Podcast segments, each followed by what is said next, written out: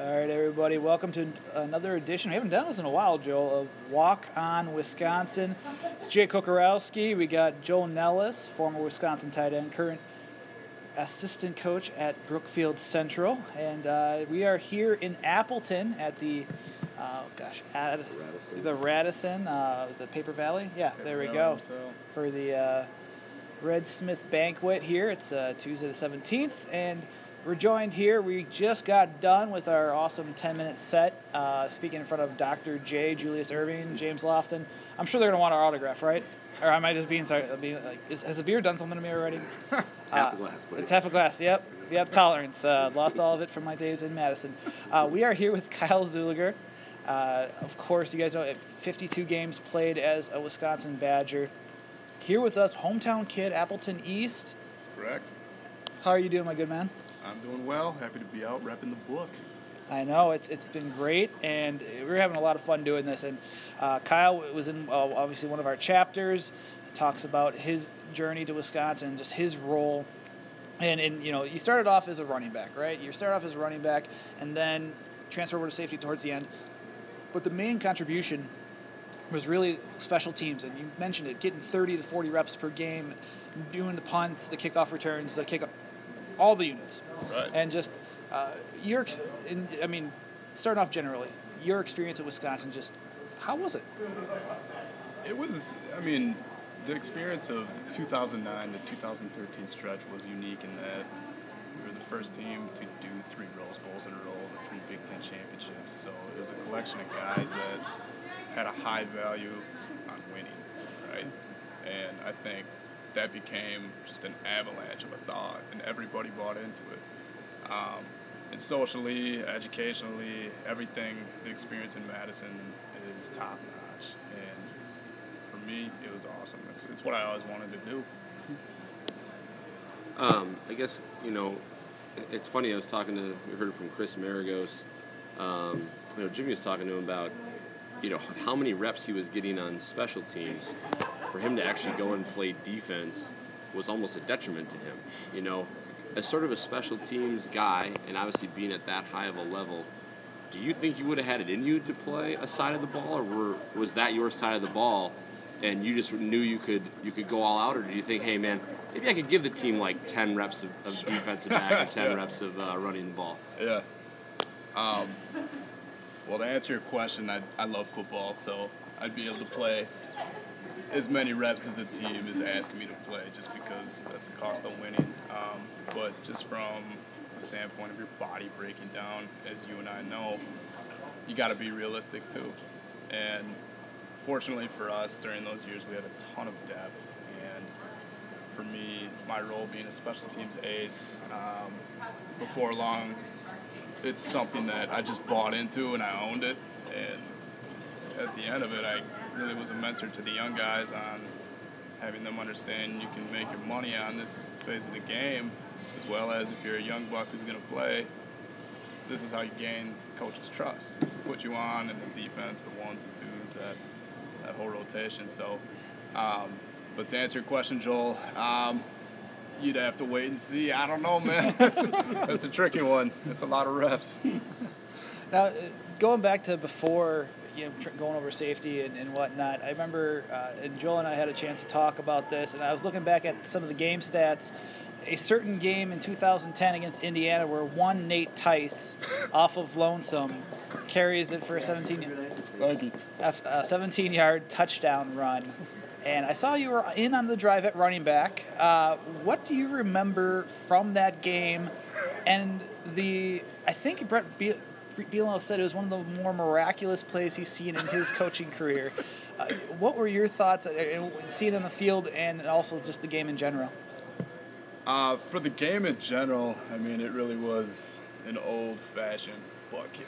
Um, needless to say, we put an asinine amount of points on the board.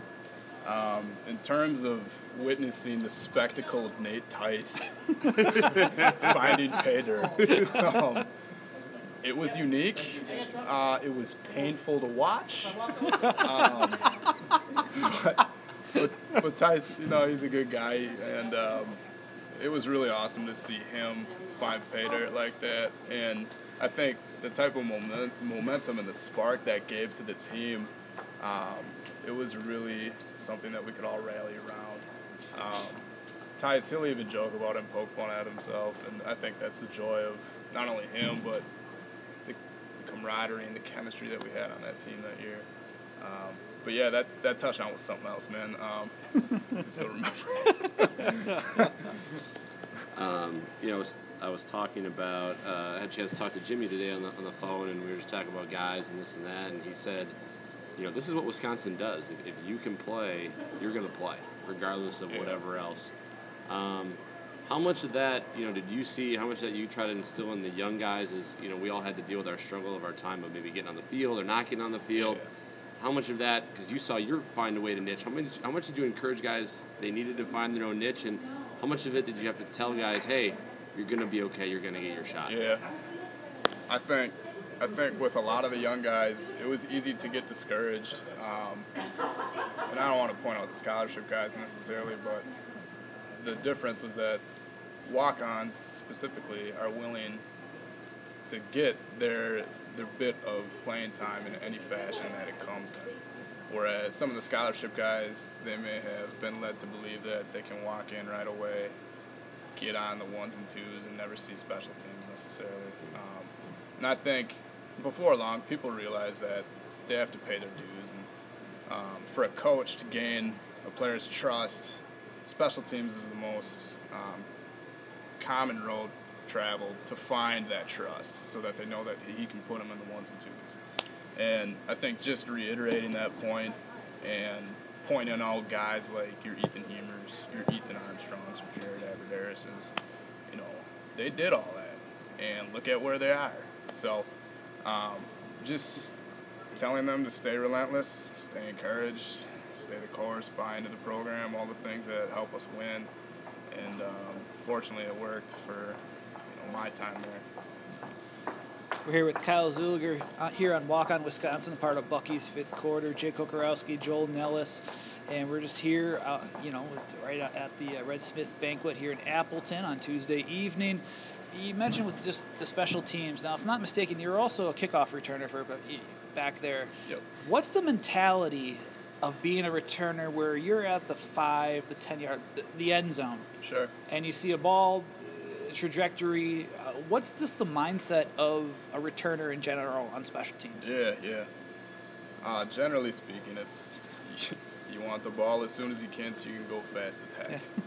and uh, you know, it's a it's a dangerous phase of the game. I mean, you got guys sprinting 40 yards at you, and you're just looking up at a ball. And, and punt return, frankly, is even worse. But um, in terms of kick return, the whole idea is play fast, play with speed, and find your gaps. You know, buy into the scheme wherever you know the film told you to go that week. Um, it was fun. I mean, I remember the most glaring kickoff return memory was uh, against Ohio State. Um, at night, we were both highly ranked. Um, it's at Ohio State, and you know it's on ESPN. The whole world's watching. Um, and normally in those games, you're gonna find that teams will try to find an edge, be it cool new uniform, or in this case, it was LeBron James bringing them out on the field. And opening kickoff, um, you know, I, I returned the kick. We're supposed to go to the Ohio State boundary, and I leap a guy, and then a wall Ohio State guys tackle me. We go flying out of bounds. And I still remember um, I'm on the ground and I'm I'm looking down and I see a pretty unique pair of Nikes in front of me. and I go, oh, I still remember this to this day, thinking, oh, those are really neat uh, shoes.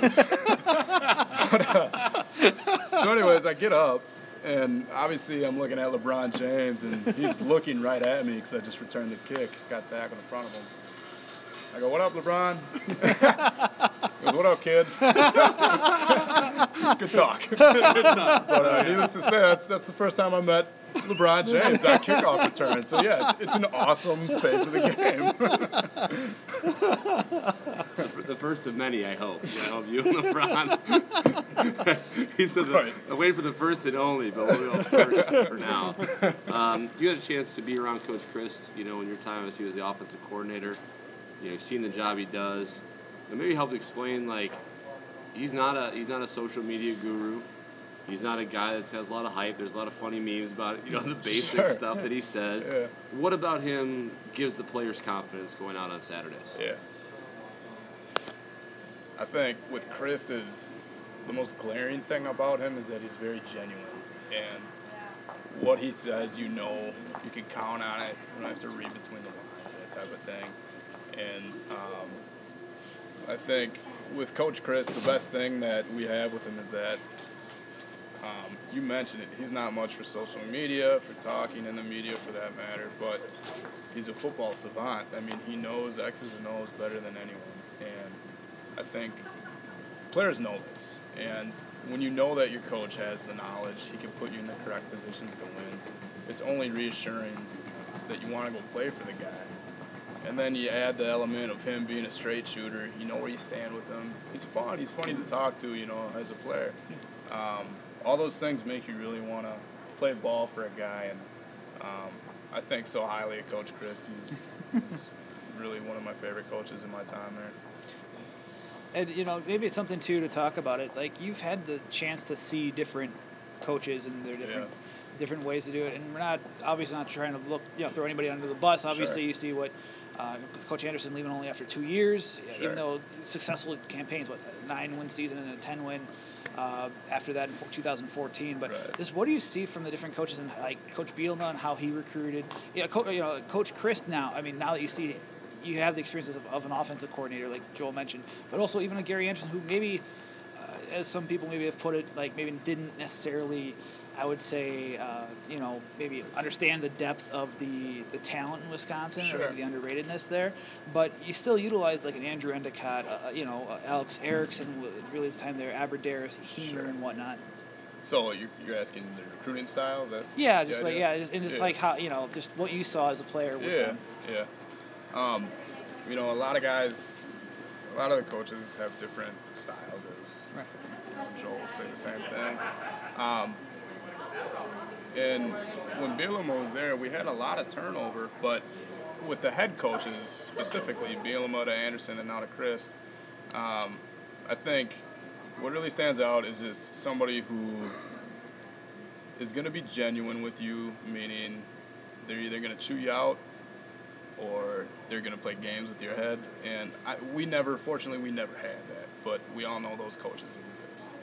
Um, Bielema, specifically, he um, he was a great coach because he would he would really chew you out, and it, that's in the best way because he sees the potential in you, right? Anderson, um, he was great in the sense that uh, he kind of had this this father figure uh, persona to him, and I think that really resonated with a lot of guys because um, you could really open up to him, you could really talk to him about you know, playing time or, audible or whatever it might be, game plan. And then with Chryst, at least in my experience with him when he was the O coordinator, um, you know, always having an open door and always being able to talk to him on a variety of topics. And with those three guys, I mean, they're all very genuine. I, I can't stress that enough because as a football coach, you got to be, otherwise players aren't going to trust you. you know what I mean? So that's that's pretty much the notion on them. Uh, I think this year's class is like five or six kids that are committed to walking on. Um, Ten. Ten now Ten now. that come out and say, you know, I'm committed to walking on. There's kids that have turned down probably MAC offers, FCS offers. Sure. Is that weird? For, I mean, it's hard for me. It's kind of interesting for me to see you know, it was so much low, more low key when I was involved. Did, does it surprise you at all? Is it kind of amazing that that's how far this program has come in terms of the walk-ons? Yeah. Um, I think it's the notion of committing to walking on is is unique in itself because you know it speaks for itself. Um, but I think that comes from a laundry list of walk-ons who paved a way. Talking about you know your Joe Panos's, your J.J. Watts, your Maragoses, Jim Leonhard's, all these guys who came in as walk-ons and they made a mark on the program. And basically, they made the program what it is today, amongst other players. Um, and I think that with this new notion per se of committing as a walk-on to Wisconsin specifically, um, it carries a tremendous amount of responsibility because the program, its integrity has been built up to such an esteemed point, and if you're committing to walking on, you really need to have a history lesson in where this program started from and what you want to do to leave your mark on it and build upon it. And so I, I really commend those players that are doing that. I think it takes a tremendous amount of responsibility for one and um, ambition. So it's it'll be interesting to see where these guys go. Obviously, that's Wisconsin's mo is developing their players, making champions, winning games, and it'll be interesting to see where it goes. To be honest. Yeah, we're gonna wrap it up. We've got maybe one or two more. Uh, the one last football one I have. Yeah. Uh, you saw Dario Ogunbowale. Now he, you know, he's talked about it. We talked to him. One of the last guys on the roster, Yeah. 105 man in 2012, uh, and then makes his way and now becomes team captain. He's at the East-West Shrine game as we talk uh, down in Tampa and St. Petersburg, trying to showcase his talent in front of NFL personnel. What do you remember from Dare's early days? Yeah. And just what you saw from him before you left, Yeah. and just even just watching now, uh, how he's progressed as a player and a person. Yeah. Dari is a really cool guy. Um, what I remember from him was, you know, coming in, he had a lot of talent ahead of him when he was a D, this is when he was a DB when I was there. And if you look at his his story at that point, you're thinking you don't have much to play for. Well, that's the story of many walk-ons, right?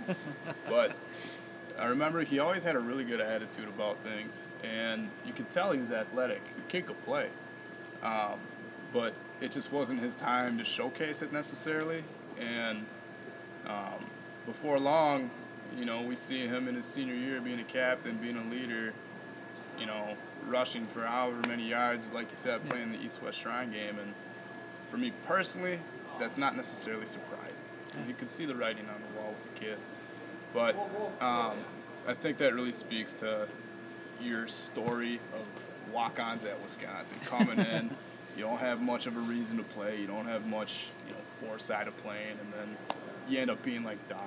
And um, it's really just a for Dare specifically. It's um, a heck of a story, and I think that I think that with him, it's really not surprising in my in my opinion.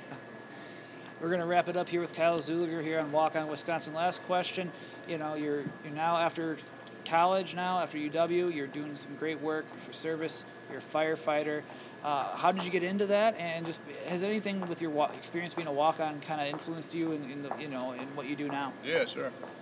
Yeah, um, with getting into firefighting, it's it's somewhat of a family profession, so there's uh, there's definitely pride in carrying that on, and I think the lessons that I learned in uh, persevering and you know the relent the relentlessness of being a walk-on and having to prove yourself, um, that parallels your professional life in any industry in any profession.